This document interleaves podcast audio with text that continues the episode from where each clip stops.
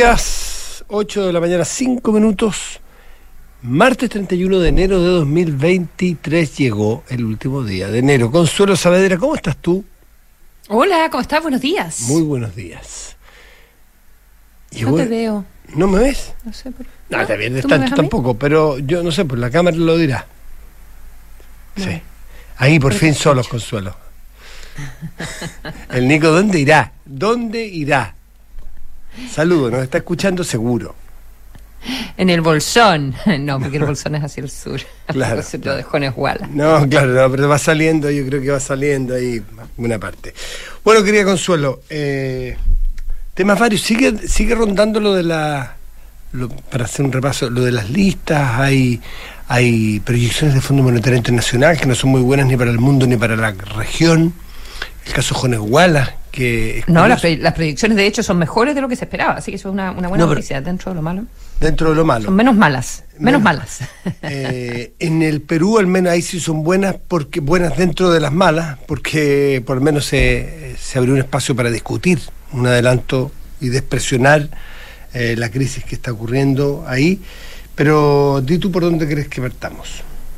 Partamos por las listas, una, un, repaso como, como breve. Nunca acabar, nunca acabar de las listas. Oye, sí que es un poco latero en realidad, pero, ¿ah? es bien de fondo. Pero lo que demuestra que hay harto juego, eh, ¿verdad? Porque es eh, de qué manera tú puedes respaldar a un, a un gobierno eh, donde son dos coaliciones, eh, pero con un gobierno que está muy debilitado. Entonces, ¿qué tan cerca quieres estar? ¿Quieres participar, pero tener un pie afuera, un pie adentro? Y aquí la pregunta es qué es lo que hace el Partido Socialista. Que se quiera o no se quiera, le guste o no al PPD, es el primus inter pares en el socialismo democrático, a, a no dudarlo.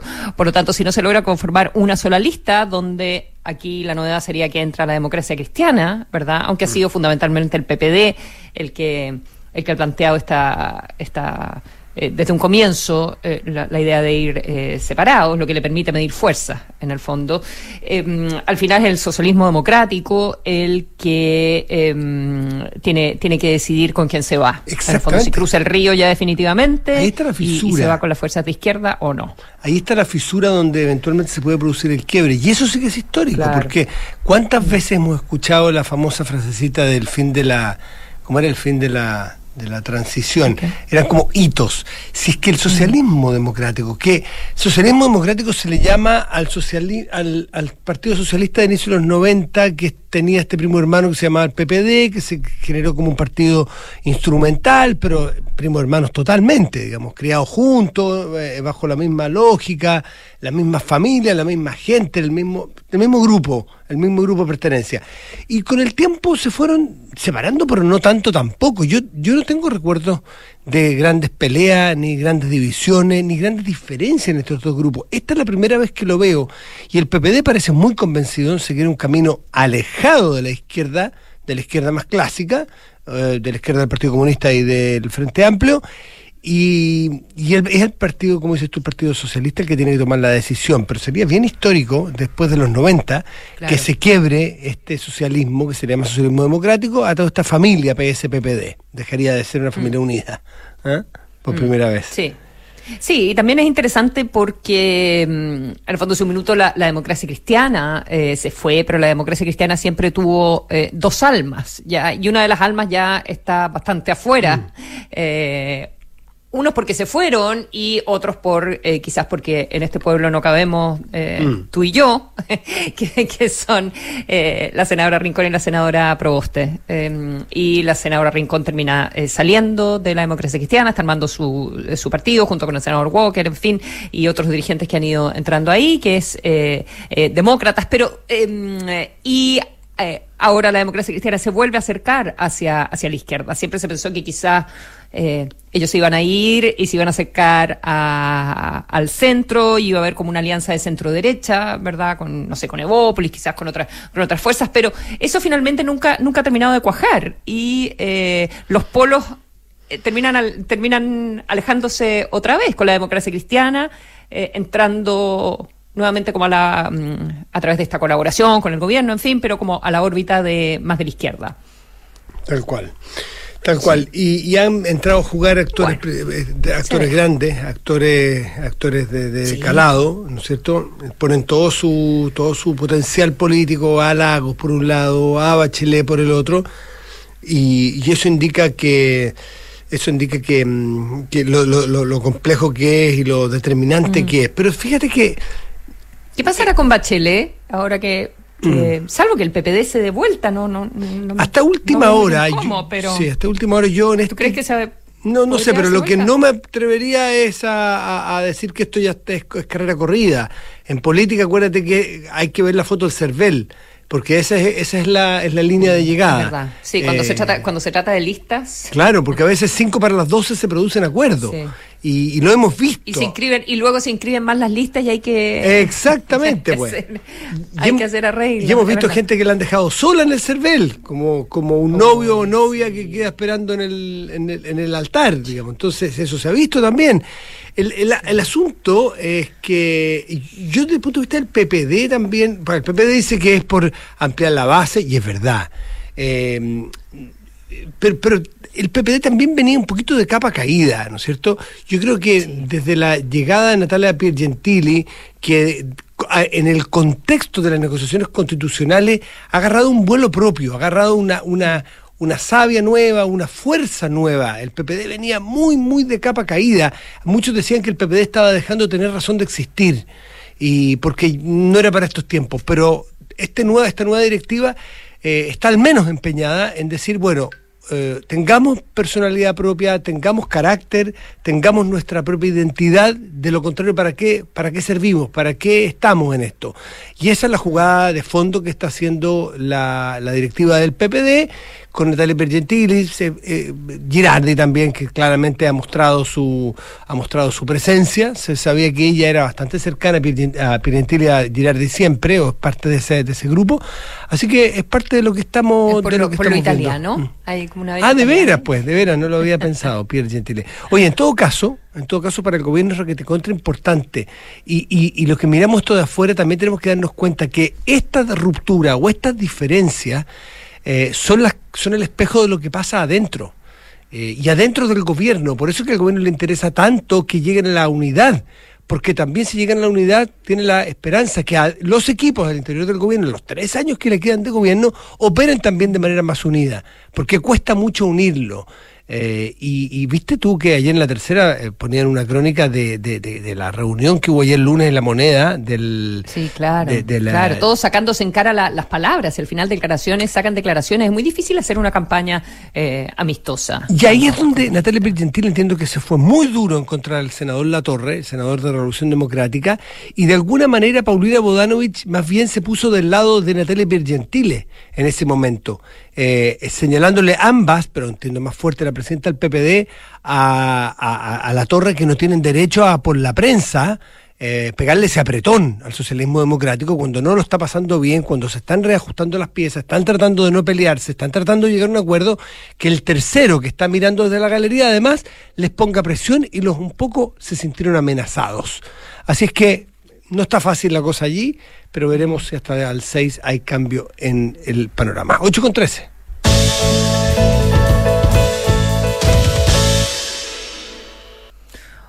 Oye, el Fondo Monetario Internacional mm. eh, sacó un, informe económico donde actualiza las proyecciones eh, ya para, para este y para el, para el próximo. Sí, mm. bueno, para todo el mundo. ¿no? Mm. ¿Sabes qué? Me metí al informe y no viene Chile en detalle, viene como, vienen como los grandes nomás y vienen las regiones. Em, eh, pero ¿por qué esto es eh, relevante? Porque hay pequeños síntomas, o sea, estamos enfermos todos todavía, pero estamos empezando a mejorarnos. Eh, ya eso eh, parece que es lo que, lo que se plantea. Em, la inflación toca los máximos, o sea, ya más arriba la inflación de, lo que la hemos visto, ya, ya no en un contexto que es de bajo crecimiento, pero la idea de que eh, va a ser un aterrizaje suave. ¿Ya? Mm. Que eso parece que es lo que se está consolidando. Em, así que lo que plantea es que todas las alzas de las tasas de interés que han sido tan dolorosas por parte de los bancos centrales en, en todo el mundo están siendo la medicina correcta, la inflación ya habría tocado techo y empezaría entonces a, bajar. Es primera vez que el fondo además se, se, eh, se arriesga a aumentar el crecimiento que tiene previsto para todo el mundo, ya aunque sea em, de 2,7 a 2,9%. Es aumentar respecto de las proyecciones, pero sigue siendo más bajo que el, 20, el 23 que el 22. A eso me refería que las noticias son malas, que vamos a seguir bajando todavía. Pero tú acabas de decir aterrizaje lento, pero aterrizaje. Eh, Exactamente, y claro, no, no es. No, y se dice fácil que no, están empeorando mm. las proyecciones, sino que eh, la corrección es al, al alza. Al alza, pero para que no nos confundamos, porque puede prestarse confusión, de todas maneras, este 23 va a ser más malo que el 22. ¿Cierto? Por las proyecciones que yo veo. Eh, sí, claro, el, 22, tiene 3,4, el, 22 es 3,4% y ahora para el 2023 eh, se estima un 2,9%, eh, pero antes se pensaba un 2,7%. Mm. ¿Ya? Entonces son, son dos décimas que en ese sentido son, son bienvenidas y em, lo que se plantea en el, en el fondo es los riesgos adversos se han moderado, ¿ya? Desde la publicación del informe anterior, que es de octubre del año pasado, entre los riesgos al alza son plausibles un impulso más fuerte de la demanda, reprimida en numerosas economías, o una caída eh, más veloz de, la inflación. Dice que empieza a dar sus frutos eh, la lucha contra la inflación, pero que los bancos centrales tienen que seguir con la, con la mano apretada. Es, lo mismo que pasó en la última reunión de política monetaria y las últimas declaraciones del Banco Central de Chile. Van en exactamente en esa línea de lo que tú acabas de decir, que quizás el riesgo está que hay una presión inesperada de la demanda y por eso que mantiene las tasas arriba todavía, porque eh, hay que esperar, está, como, como dicen los doctores cuando uno va a ver, uno va a ver un pediatra, digamos, en observación. Está mucho mejor, pero démosle una semana más. ¿Te, acuerdas de eso? Dejemos una semana más en reposo porque para que no haya recaída. Por eso es que las tasas de interés no están cediendo todavía, aunque se espera que hacia adelante se dan un poco y se estimule la economía, se dinamice un poco más la economía. Sí, bueno, y también el, el fondo en este minuto, eh, y esto es respecto a las principales economías del mundo, eh, eleva el crecimiento estimado para el próximo año en Estados Unidos, ya a 1,4, ya es, bajito todo esto, pero, pero lo eleva en cuatro décimas. También saca a Alemania de la perspectiva de una recesión, lo que eso, lo que eso está bueno, dice que llega a un 0,1% de crecimiento, y también eh, Italia, que llega a un 0,6%, ya, y Em, el Reino Unido, eh, mal.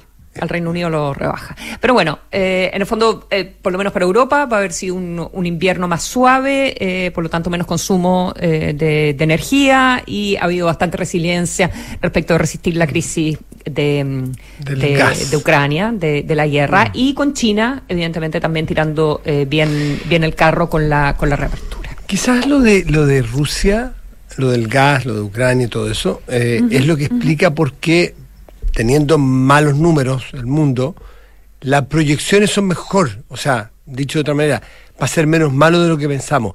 Porque, ¿te acuerdas que aquí mismo hablábamos y nosotros desde aquí te preguntábamos a ti que estás más cerca de ese, de, ese conflicto?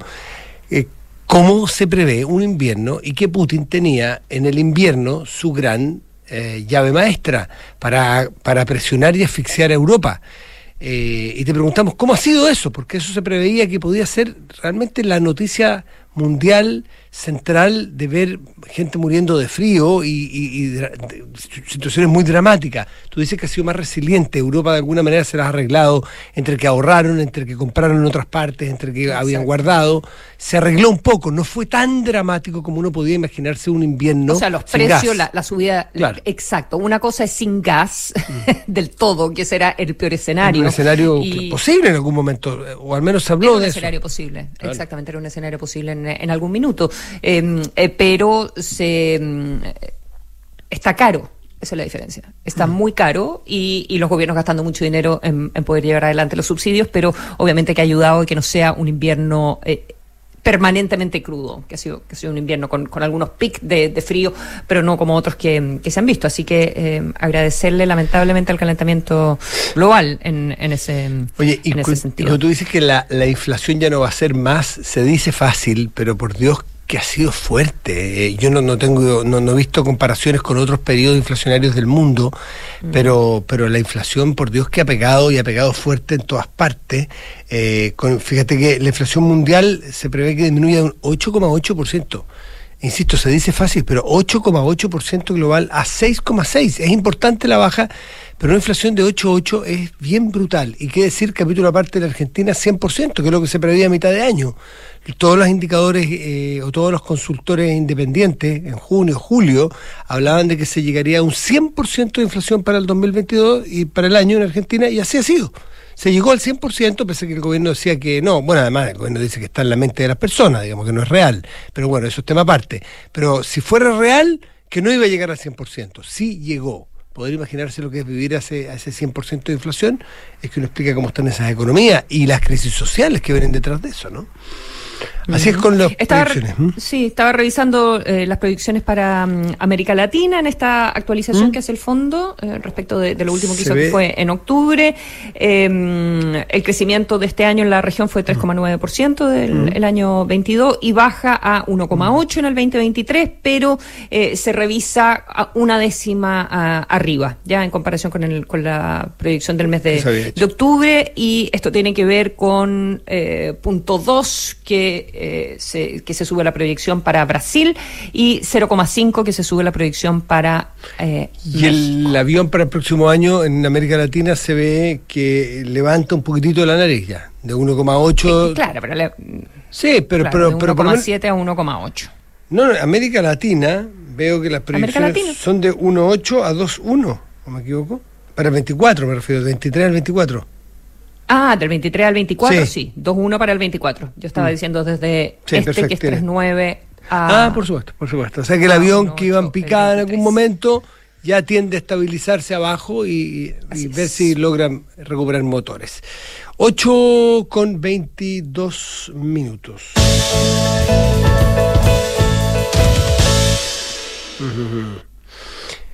El asalto, el asalto, el asalto en mall que, la, tercera vez. Sí, la Leslie, me, comentaba ayer que ya existía el, término de la banda de los plazas, porque eh, es, un mall plaza el que atacaron, atacaron esta vez y que no es primera vez que, que atacan este, este, este, este mall, lo cual hablaría probablemente de que ese mall o las autoridades tienen que revisar cuáles son las eh, cuáles son las medidas o cuáles son los operativos de, de, de seguridad que tienen, ¿no? ¿Mm? Esto ocurrió en el mall de eh. Sí, sí, sí. Los Plaza, ¿te dije eh, mall? Los Plaza. Sí, me ah, dijiste los Plaza. Plaza Gaña. Porque, pero ¿cómo, ¿cómo es posible? Uno lo piensa, ah, piensa, piensa antes. Yo te digo que va a haber una banda de personas que entra vestida de blanco, no son pocas personas, se contabilizan 8, 10, claro, mm. personas que van a entrar a una tienda, que van a salir y van a volver a entrar porque se les queda, salen con una bolsa gigantesca arrastrando, la más grande que el auto que llevaban, digamos, yo no sé dónde les cupo todo lo que llevaban. Y, porque llevan varios autos. Pues. Claro, pero igual una bolsa que era más grande que la que yo vi que estaban metiendo en una caja, una cajuela, como se llama Pedro. Bueno, se la, la, mete, se les cae, se les queda uno de los delincuentes atrás, lo tienen que recoger. Un, un, cliente que era un carabinero de civil disparando. Mm, uno, uno dice, claro, esta es una banda de película que es perfecta, una banda tan perfecta. Eh, vienen camionetas, no sé, vienen algo, pero no le cabían las cosas, ¿eh? se notaba bastante también. Bueno, como esa banda, de nuevo, si es la misma, si es la misma, logra entrar en un mall, en un mall que uno supone que es un laberinto de alguna manera. Cuando tú uno está en el mall y quiere salir, tiene que pensar diez veces por dónde se estacionó, por qué salida estaba. Yo por lo menos tengo que memorizarla, a veces hasta le saco fotos, porque no son de fáciles salida. Esto no es ir a la calle Puente o a la Paseo Humada o a la calle Providencia, donde uno tiene los comercios ahí listos para poder arrancar si yo quisiera hacer un asalto. Los malls son de salidas relativamente difíciles, lejanas, no está lleno de puertas en todas partes querer atreverse a hacer eso quiere decir que tienen bien planificado de que las guardias no son muy buenas o que los mecanismos de protección o de seguridad no son muy buenos. Eso fue, esa es la crítica que hace el subsecretario eh, Monsalve. Dice, evidentemente que hay responsabilidad del gobierno en el control de la delincuencia, etcétera, etcétera, pero eh, acá y de hecho el OS 10 de Carabineros cursó... Em, varias, mm, varias infracciones y, una de ellas al centro comercial por la cantidad de vigilantes, de la cantidad de guardias que, se necesitan eh, y a las empresas a cargo de la seguridad.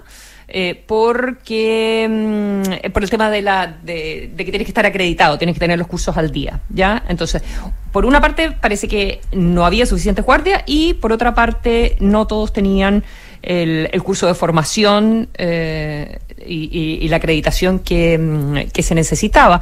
Eh, sin embargo, em, Katia Trusic, que representa a...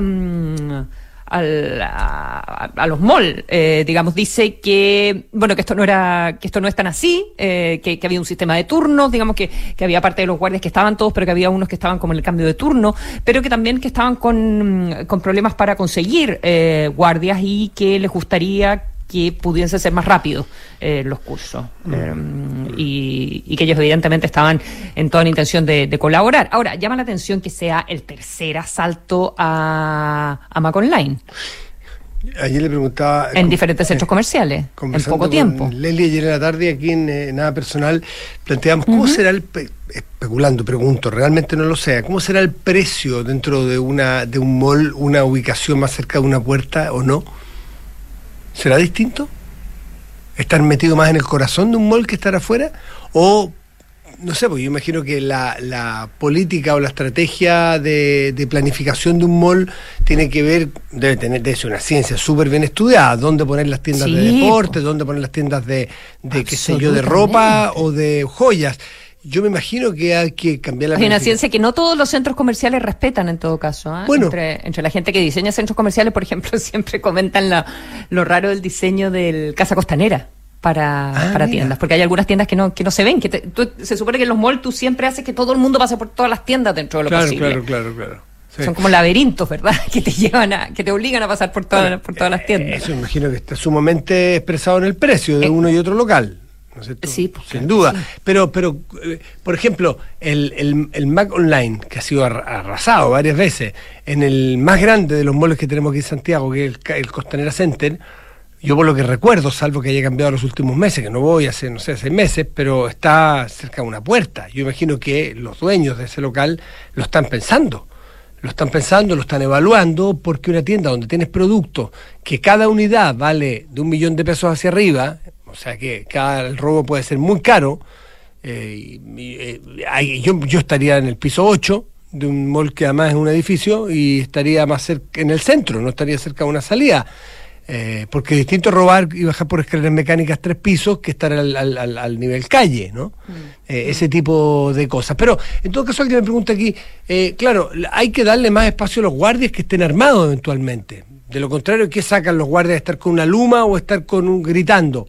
Puede ser, que puede ser, no soy experto en eso, pero también hay que evaluar el riesgo de que haya un guardia armado que no sea un carabinero. Pues, eh, bueno, Katia, Katia Trusic, em, de, la agrupación de centros comerciales, dice que eso no es algo que ellos promuevan ¿ah? y mm. que, y que, eh, Por eso, que algo que siga en, en las policías, em, pero que hay que avanzar en una ley de seguridad privada para que haya una mejor calificación de, las personas que trabajan como, como guardia, más guardias disponibles eh, en tiempo, en, en, forma, y no solo para los centros comerciales, sino que para todas las, industrias. Mm. Y eso es lo que dice, que hay escasez de guardia y que eh, ellos necesitan que la certificación eh, demore menos. También plantea que les gustaría que se pudiese usar tecnología de reconocimiento facial bueno, em, ahí está el punto. Fíjate que eh, lo del revólver es muy delicado. ¿no? no es llegar y decir, ah, entonces pongamos el revólver a los guardias porque, porque andas a ver tú un tiroteo en un mall atestado de gente. En fin, eh, hay que saber, tener la garantía de que quienes usan esos revólveres o pistolas son, gente hiper preparada, con cursos a todo dar y actualizado. Pero sin embargo, hay otras medidas que son, eh, que son preventivas ¿Cuánto rato estuvo una banda? ¿Cuánto rato tiene que estar una banda para desvalijar una tienda eh, eh, operando? Eh, ¿Tiene que estar cinco minutos? ¿Tiene que estar diez minutos? No sé. minutos. ¿Ah? En este caso fueron diez minutos. Diez minutos. minutos, Yo me imagino que la tecnología te permite identificar a una banda que entra con overol, 10 personas que entran con overoles blancos, que en 10 minutos tú alcanzas a dar una alarma importante y hay que tener coordinación con la policía para que llegue. Diez minutos de gente, no es gente que estaba adentro, yo imagino que no se visten adentro, no se ponen los overol adentro, o sea, entran vestidos de blanco diez personas, diez minutos o quizás un poco más, es lo suficiente, creo yo, para poder activar algo que, que inhiba o que los delincuentes sepan que inhiban una acción de ese tipo, porque está el, desparpajo con, con el que actúan, que a mí me parece que ahí falta algo, sin ser experto, me suena que falta alguna medida de seguridad o que no están bien apretadas las tuercas, me, da la impresión. Mm. Eso sería 8 con 29.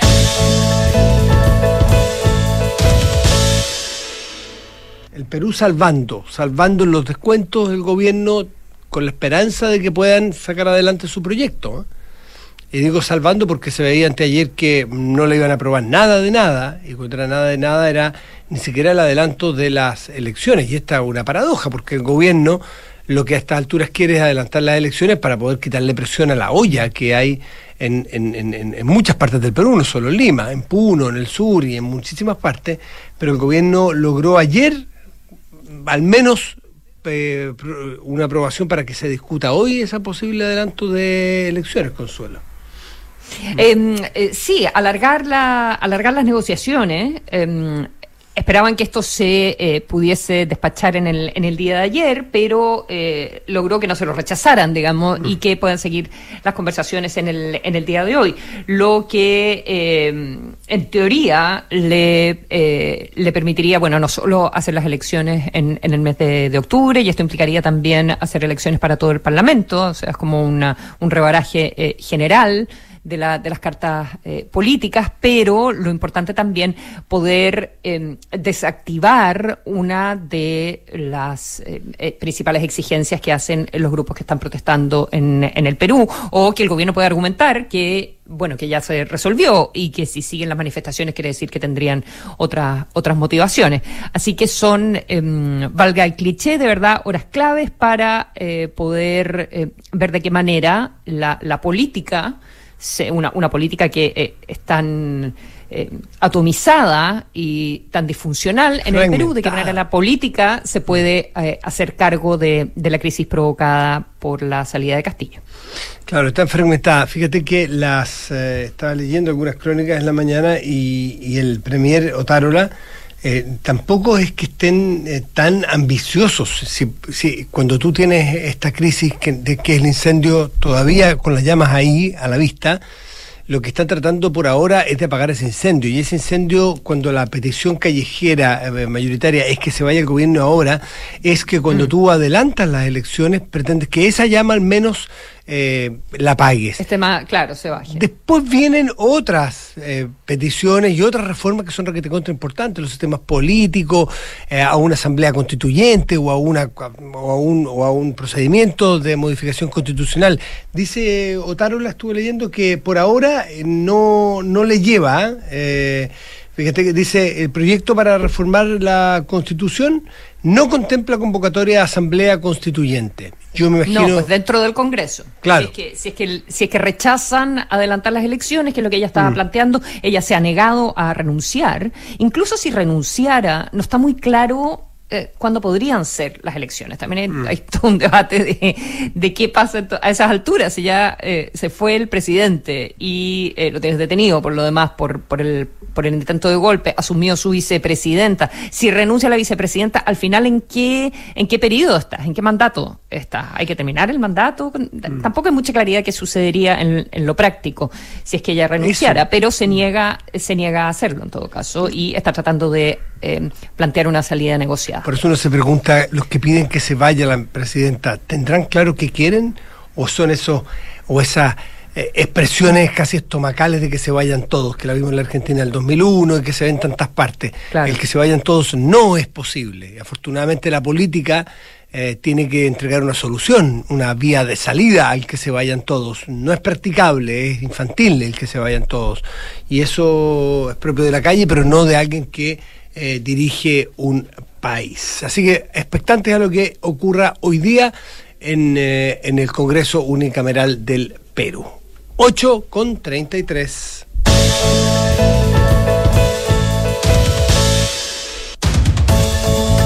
Y FP Habitat lleva más de 40 años trabajando para entregarte el mejor servicio. No lo pierdas a FP Habitat más de 40 años juntos haciendo crecer tus ahorros.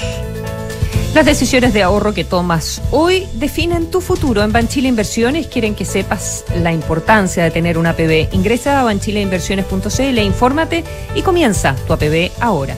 Si quieres un seguro de salud que te entregue una protección especializada en el tratamiento del cáncer y una indemnización de 50 UF de libre disposición frente al diagnóstico comprobado del cáncer, cuenta con consorcio. Solicítalo en consorcio.cl. Suma a tu equipo a los más de 2,7 millones de trabajadores que ya son parte de la mutualidad líder del país, de una con la H, Asociación Chilena de Seguridad.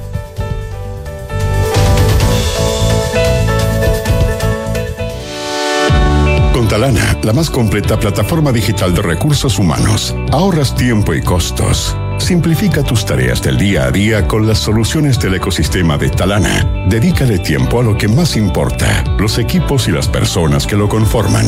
Únete a las miles de empresas que ya han digitalizado su área de recursos humanos con Talana. Conoce más en talana.com. Aló, amiga. Pucha, no voy a alcanzar a juntarme. Vine a hacer un trámite y la fila está larguísima. ¿Te ha pasado? Elige Habitat. Más del 82% de nuestros clientes están satisfechos con el servicio recibido por nuestros canales de atención. En AFP Habitat llevamos más de 40 años trabajando para entregarte el mejor servicio. No lo perdamos. Defiende tu libertad de elegir. AFP Habitat. Más de 40 años juntos, haciendo crecer tus ahorros. Somos GTD y sabemos que cada empresa, sin importar su tamaño, tiene múltiples necesidades.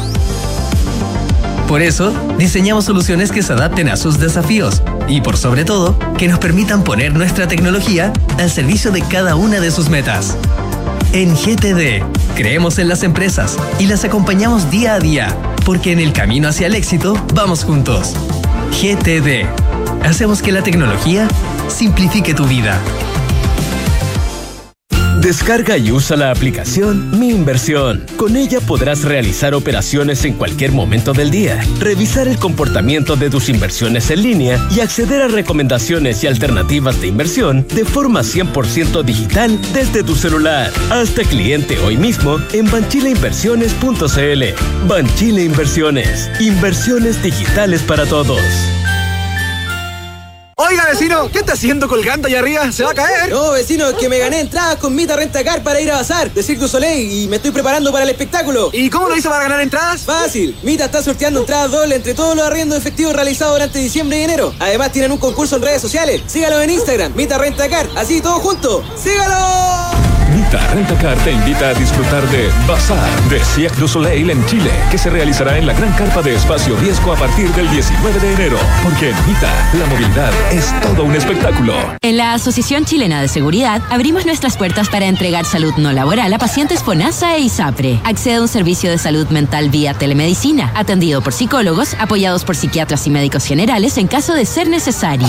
¿Y si me siento sobrepasada emocionalmente? ¿Igual me puedo atender en la Sí, puedes. Agenda tu hora en h.cl slash salud. Asociación Chilena de Seguridad. Nadie cuida mejor a los trabajadores de Chile y sus familias. Servicios disponibles solo para mayores de 18 años. Las mutualidades de empleadores son fiscalizadas por la Superintendencia de Seguridad Social. www.suceso.cl Amiga, qué grande tu hija. Ha crecido rápido, pero ¿sabes? Me da miedo enfermarme y no poder estar con ella. Pero amiga, como yo, y contrata el seguro de salud oncológico de consorcio en Clínica Iram. ¿Y es bueno? Buenísimo. Vivo mucho más tranquila. Protégete con un seguro de salud especializado en el tratamiento contra el cáncer en Clínica Iram desde 8.790 pesos mensuales. Contrátalo en consorcio.cl. Cuenta con nosotros. Valor calculado en base a UF3 del 1 de 2023. Esta información resume las condiciones generales contempladas en la póliza depositada en la CMF bajo el POD 3 2017 0050, estableciendo que el riesgo es cubierto por Consorcio Seguros Vida. Infórmate más sobre este producto en consorcio.cl. Hablemos en off. Consuelo Saavedra y Matías del Río están en Duna. Mita trae un tremendo panorama familiar. Mita Renta Car sorteará entradas dobles para Bazar Cirque du Soleil. Sigue a Mita en su Instagram, arroba Mita Rentacar. Completa los pasos del post del concurso y listo. Mita Rentacar y leasing operativo. Gestiona fácilmente las solicitudes de vacaciones de tus colaboradores con Talana y dedica más tiempo a tu equipo. Conoce más en talana.com. Los amigos de GTD siempre están juntos a la empresa, sin importar su tamaño, porque proveen soluciones digitales se adaptan a cada necesidad. Es lo bueno de confiar en una compañía que va junto al crecimiento de quienes los eligen. En GTD hacen que la tecnología simplifique tu vida. 8.39 minutos, Consuelo Saavedra. Sí, nos acompaña hoy día en el estudio Félix Ulloa, vicepresidente de, El Salvador. Vicepresidente, ¿cómo está? Muy buenos días. Gracias por estar junto a nosotros. Gracias, buenos días, Consuelo. Acá en Santiago supongo que son buenas tardes para ti, ¿no? son, a ver, a ver, a ver, no, son buenos días ah, todavía. todavía, todavía no es mediodía donde yo me encuentro. Vicepresidente, buenos días. Mucho gusto, encantado. Eh, Consuelo, por favor.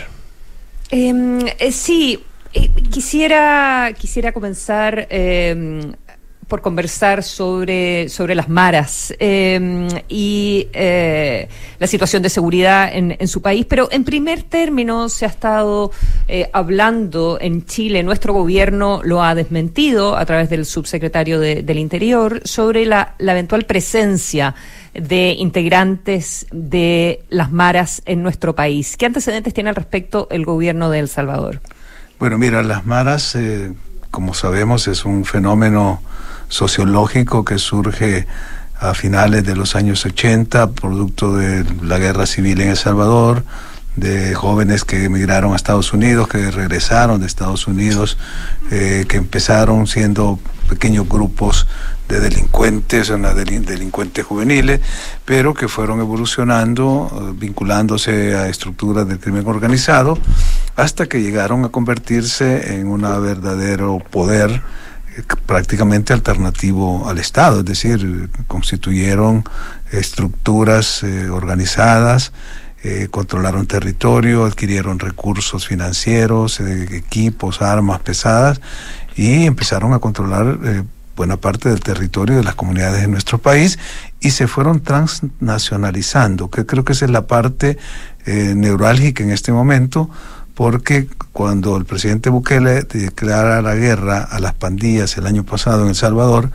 y la eficiencia con la que se ha realizado una operación de esta magnitud y de este calado, que ya reporta 63 mil pandilleros detenidos, sin duda, eh, las maras buscan salir de nuestro territorio y se van ubicando en otros países. Y eso lo habíamos visto también desde el pasado, cuando las maras, que ya estaban operando no solo en la región centroamericana, en México, en Estados Unidos, sino que habían atravesado el Atlántico, ya se habían hecho reportajes eh, de maras en, España, en otros países, porque creo que hay que tener en cuenta algo que todavía en América del Sur no, no se ha eh, comprendido, perdón, exactamente la naturaleza de este fenómeno, y es que la Mara Salvatrucha, la MS o, la Mara del Barrio 18 eh, ya son una especie de, de, franquicias, de patentes, que no necesariamente quiere decir que la Mara que opera en otro país y que se puede llamar MS esté integrada por salvadoreños, pueden ser nacionales de ese país o de otros países, pero lo que se está usando es la marca, es esa, ese branding eh, del crimen que le va dando esa dimensión transnacional. Por eso nuestra participación en la última cumbre de CELAC y con autorización del presidente Bukele, ofrecimos a los países miembros que estábamos presentes en la cumbre eh, nuestra colaboración, nuestra asistencia técnica para quienes desearan compartir con nosotros esta, este combate que estamos teniendo de manera exitosa contra las maras. Vicepresidente, pero ¿a qué se refiere eh, este comunicado que en el contexto de su, mm, eh, de su participación en, eh, en este encuentro de, CEPAL, ¿verdad? El comunicado de la Secretaría de Prensa de su gobierno, donde dice que tienen reporte de algunas células de MS que se han instalado en el norte de Chile. Bueno, pues no sé de dónde han tomado eso, porque reportes no tenemos, no tenemos ninguna actividad extraterritorial. Eh, ni ningún tipo de informe oficial que nos haya hecho afirmar una, una situación de esa naturaleza. Lo más que hay son pues las noticias, eh, los medios informaron sobre la preocupación que había eh, en Chile por la posible y eventual presencia en el norte del país de algunas estructuras criminales y que pueden estar asociadas a estas maras, pero nada oficial, nada que pueda vincular una decisión política de Estado o de gobierno sobre el tema. Mm. Vicepresidente Félix Ulloa, vicepresidente de El Salvador, está con nosotros. Eh, sacando las cuentas, mirando la población total de, El Salvador, seis y tantos millones de habitantes, es el 1% de, de las personas que está ahí detenidas, son 63 mil los detenidos. ¿Cuántas personas ustedes piensan que participan de esta organización en general? ¿Y cómo es, cómo, cómo funcionan? Nos a ver si nos, nos, explica un poco más, porque ya llevan la suficiente cantidad de años para haber determinado su funcionamiento, cómo es que captan nuevos, nuevos miembros, cómo operan, a qué se dedican, cuáles son las formas de financiamiento que tienen. Bueno, mira, eh, las estructuras criminales de las diferentes pandillas, porque las dos principales es la Barrio 18 y la MS, pero existen otro tipo de, pandillas que están totalmente ubicadas, la Mara, hay una que se, se llama la, la Mara Mao Mao, la Loco Salvatrucho, hay, hay varias, varias clicas de menor eh, nivel de complejidad y desarrollo, pero las grandes, que son estas dos, tienen estructuras, en el caso de la MS se llaman las clicas, en el caso de la eh, Barrio 18 se llaman las canchas, su estructura está eh, contenida, digamos, a nivel de la base social, porque ese es otro tema. Cuando tú hablas de, del 1% o de los 63 mil capturados que tenemos, hay que también contar el entorno, porque detrás de cada marero hay un, grupo de apoyo, una base social. Generalmente son personas vinculadas a, su entorno familiar o, de, la, de, la, de la zona geográfica donde operan. Y ahí empiezan los reclutamientos de los pequeños, los menores de edad. ya niños de 10, 11 años ya son parte de la estructura, empiezan con tareas de dar información, avisar por teléfono cuando llega la policía, luego los envían a cobrar las extorsiones a los negocios para pasar a integrarse más plenamente, les exigen que cometan algún tipo de homicidio, entonces se van volviendo ya gatilleros, ya gatilleros el que dispara, es el sicario, eh, luego están los palabreros, eh, los homeboy, eh, finalmente ya está una estructura superior donde se encuentran los corredores de programa, que son esos eh, cerebros que manejan la finanza de las pandillas, los planes operativos, y encima, en la cúspide, en el caso de la MS, está eh, las 15 sillas, le llaman, que sería como la máxima dirección.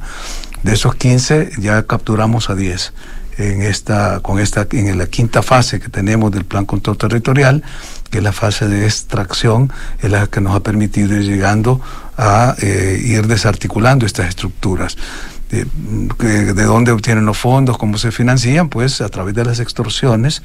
Normalmente eh, cuando se abre un negocio o está un negocio funcionando, llega el, enviado de la pandilla a decir que va a pagar tanto semanal, diario o mensual, que es la contribución y la extorsión.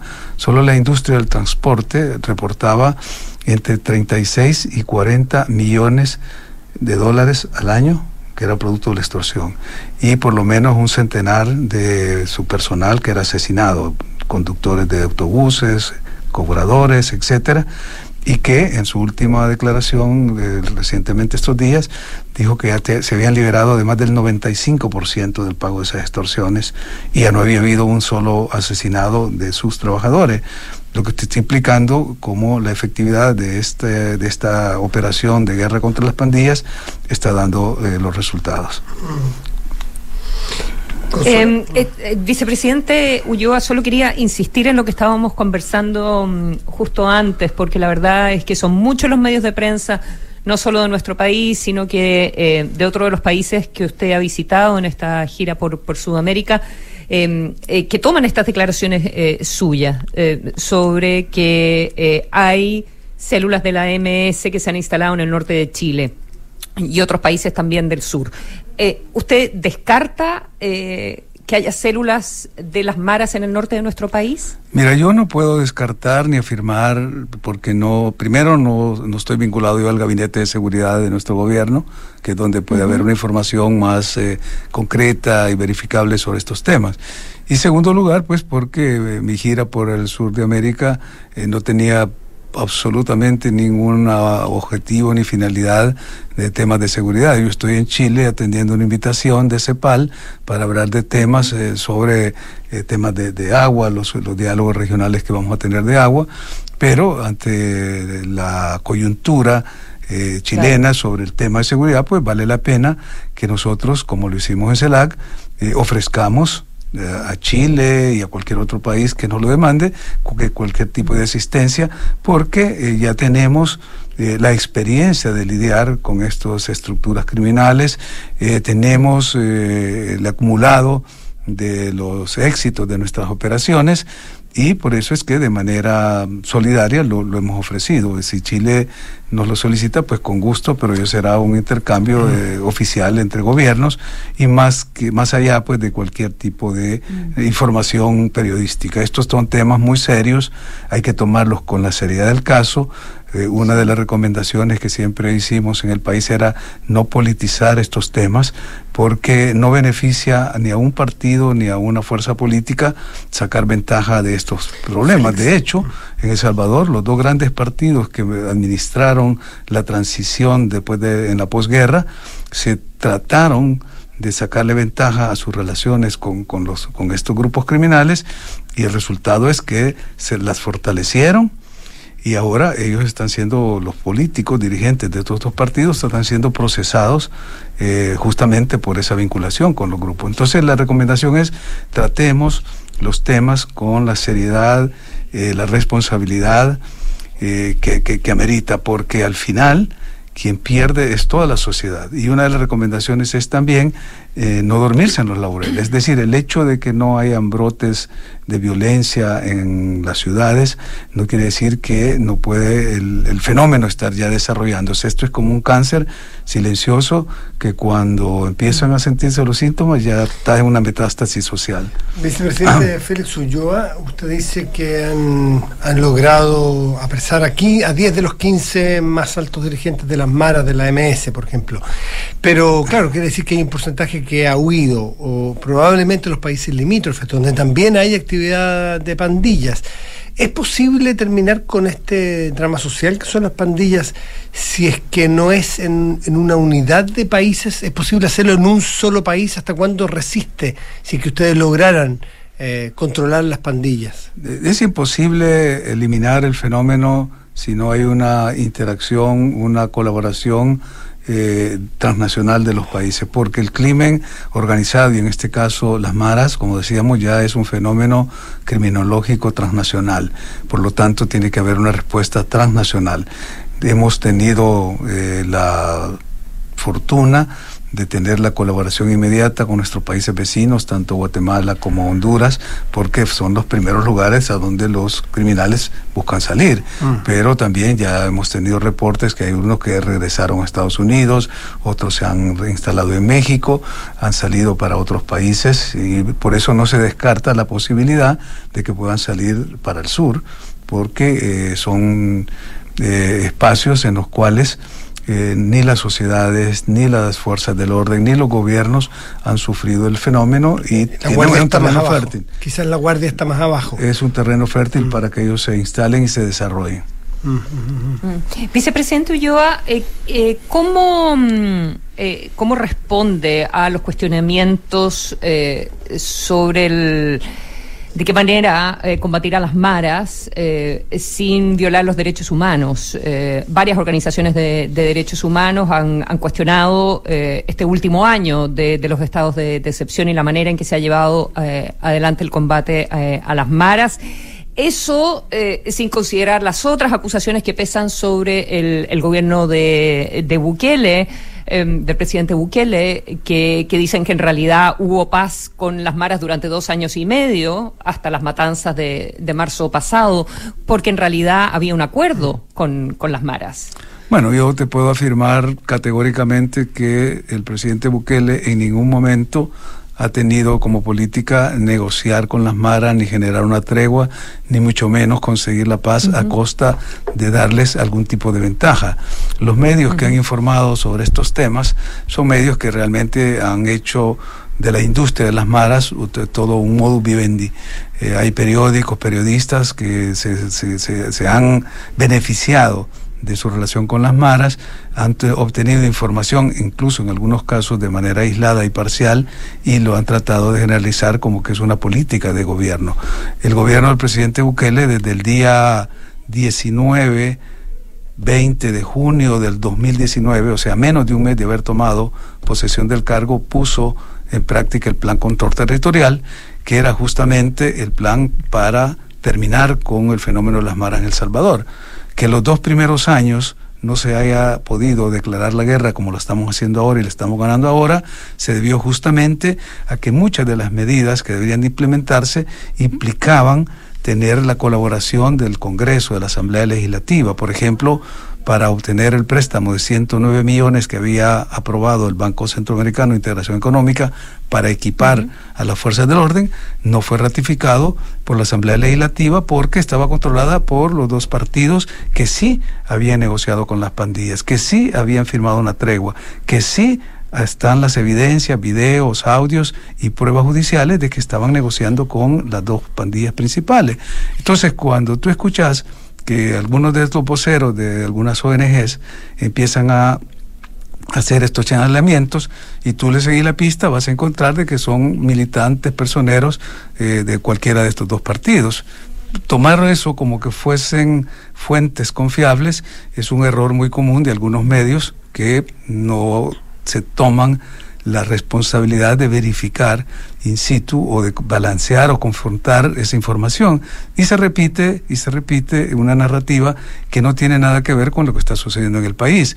El protocolo de procedimiento, tanto de la Policía Nacional Civil como de la Fuerza Armada, es un estricto protocolo de respeto a los derechos humanos. El tratamiento que se da a los internos, que ha sido otra de las críticas que se han hecho, está totalmente eh, garantizado dentro de los eh, estándares de la vida de los internos y para verificación de ello hay un convenio con el Comité Internacional de la Cruz Roja, con el CICR, que sí es un organismo serio, independiente, que no tiene una agenda anti-Bukele, anti-gubernamental. Bueno, ustedes, Human, Human Rights Watch eh, o Amnistía son eh, agrupaciones que tienen una agenda anti-Bukele. Ellos lo que hacen es repetir lo que sale de las ONG El Salvador, ellos tienen eh, sus monitores, una de estas ONG se llama Cristosal, que es la fuente de la que Human Rights Watch siempre cita, son los informantes que tienen, y si tú vas a ver quiénes están dentro de la de Cristosal, vas a ver que son personeros militantes, exfuncionarios de los gobiernos del FMLN, que sí pactó con las pandillas. El gobierno de Mauricio Funes tuvo un pacto con las pandillas que permitió que éstas se fortalecieran y el gobierno del FMLN incluso les permitió a los pandilleros ir a practicar tiro en los polígonos de la Fuerza Armada. Y el legado que nos dejaron los dos gobiernos del FMLN en sus 10 años que estuvieron en, el ejercicio del Ejecutivo fueron más de 41 mil asesinados por las pandillas. Es decir, esa es la historia real que no se cuenta y que ahora que el, exitoso plan del presidente Bukele está dando resultados y tiene una aceptación de más del 92% en las comunidades, estos grupos que son voces totalmente aisladas y que no tienen ningún eco en el interior del país, pero sí tienen cajas de resonancia fuera del país, eh, son los que están haciendo esta campaña y esta política antigubernamental. Eh, vicepresidente, eh, ustedes llevan ya prácticamente un año gobernando con este estado de excepción que les ha permitido enfrentar a las maras de la forma que lo, que lo sabemos y que usted nos ha explicado. ¿Cuánto tiempo más piensan ustedes estar gobernando? Porque tienen mayoría ustedes en el Congreso, por lo tanto podrían tramitar una... la han renovado ya, no sé, ¿cuántos? ¿Diez veces? Diez veces. Diez veces han renovado este estado de excepción. Eh, ¿Cuánto tiempo más piensan gobernar bajo este estado de excepción y cuándo creen ustedes que pueden ir normalizando? Y normalizando significa que los procesos, o más bien, claro, los procesos eh, penales o los procesos de justicia tengan, no sé, periodos de detención más cortos o periodos de detención eh, de las personas más transparentes y que pueda ir mejorando hacia afuera, porque si bien es verdad que tiene 90% de aprobación en las medidas del gobierno de Bukele, afuera hace mucho ruido y en muchas partes se habla de un proyecto de dictador de Bukele.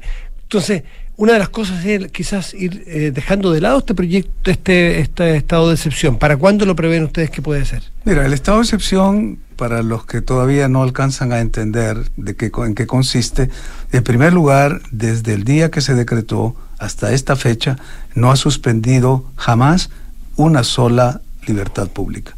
En El Salvador la vida transcurre de manera normal y las únicas garantías que se suspendieron cuando se inició el estado de excepción eran garantías de carácter individual y judicial como por ejemplo el extender el periodo de la detención administrativa de tres días a 15 días, o el permitir que se eh, intervengan las comunicaciones que se puedan Ustedes revisar. Trabajan con, trabajan con Pegasus, ¿o no? no, no, no, esa, es otra, esa es otra, de, mentira, de otra los mentira de los periodistas porque de la Asociación de Periodistas del Salvador. No, mira, con Pegaso incluso se han intervenido el teléfono del presidente de la Asamblea Legislativa, de la vicepresidenta de la Asamblea Legislativa, o sea, de funcionarios de gobierno, o sea, eh, no se usar eh, el gobierno para eh, espiar a sus propios funcionarios, no, es decir, tú sabes toda la, leyenda que se lanzó desde Pegaso, bueno, en unos casos muy graves, en España hubo un, todo un escándalo, en el caso de, de, Cataluña, en fin,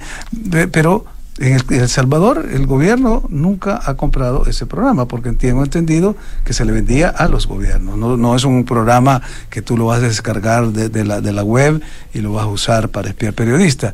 Además, para saber lo que hacen los periodistas en El Salvador no necesitamos tanta sofisticación. La misma gente eh, nos está comentando, tenemos eh, todas las informaciones que eh, las gremiales y los eh, cuerpos eh, organizados de, prensa nos, nos informan.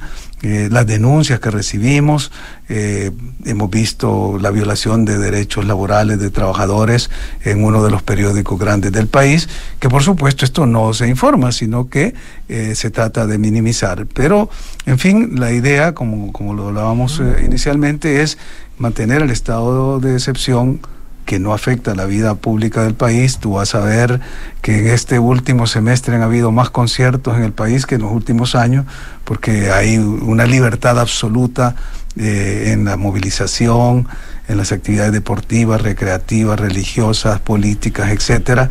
Eh, no hay ningún atentado, ninguna amenaza a la prensa, como también se dijo. Hasta esta fecha no hay un periodista procesado, no obstante que más de algunos de ellos han cometido calumnias, han cometido perjurio, han cometido una serie de delitos, pero la idea es que sea el público el que vaya calificando la veracidad de los medios y sea el público, como en toda democracia, el que decida de si sintoniza un canal o lo cambia, eh, que cambie una emisora y que se cambie de estación, que deje o no de comprar un periódico. Entonces, eso es lo que el pueblo está haciendo. Y desafortunadamente, eh, como tú lo decís, Matías, en El Salvador, la inmensísima mayoría, porque cuando se consultó sobre si continuaba o no el régimen de excepción, el 95% de la población pidió que sí.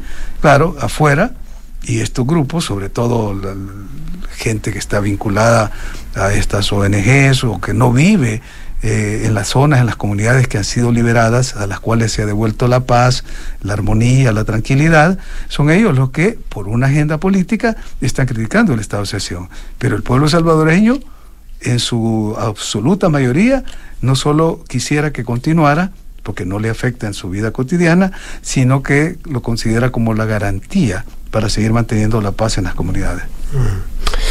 Félix Ulloa, vicepresidente de El Salvador, de gira en nuestro país, y le agradecemos que nos venga a acompañar y a conversar sobre este tema, del cual hablamos con cierta frecuencia nosotros aquí, pero distinto es conocer la fuente directa de la información y la mirada desde el gobierno del presidente Bukele. Gracias por estar aquí, Félix. Gracias a ti por darnos la oportunidad. Muchas gracias. Es una oportunidad que con todo gusto podemos compartirla a cualquier nivel porque consideramos que nuestros pueblos hermanos en América Latina no deben de pasar por el calvario que nosotros sufrimos durante tres décadas. Fueron cuatro gobiernos de Arena y dos gobiernos del FMLN los que administraron la transición de la posguerra y el resultado de las víctimas durante estas tres décadas ha sido mayor que las víctimas que tuvimos en el conflicto. Eh, la migración forzada fue producto de la violencia en las comunidades.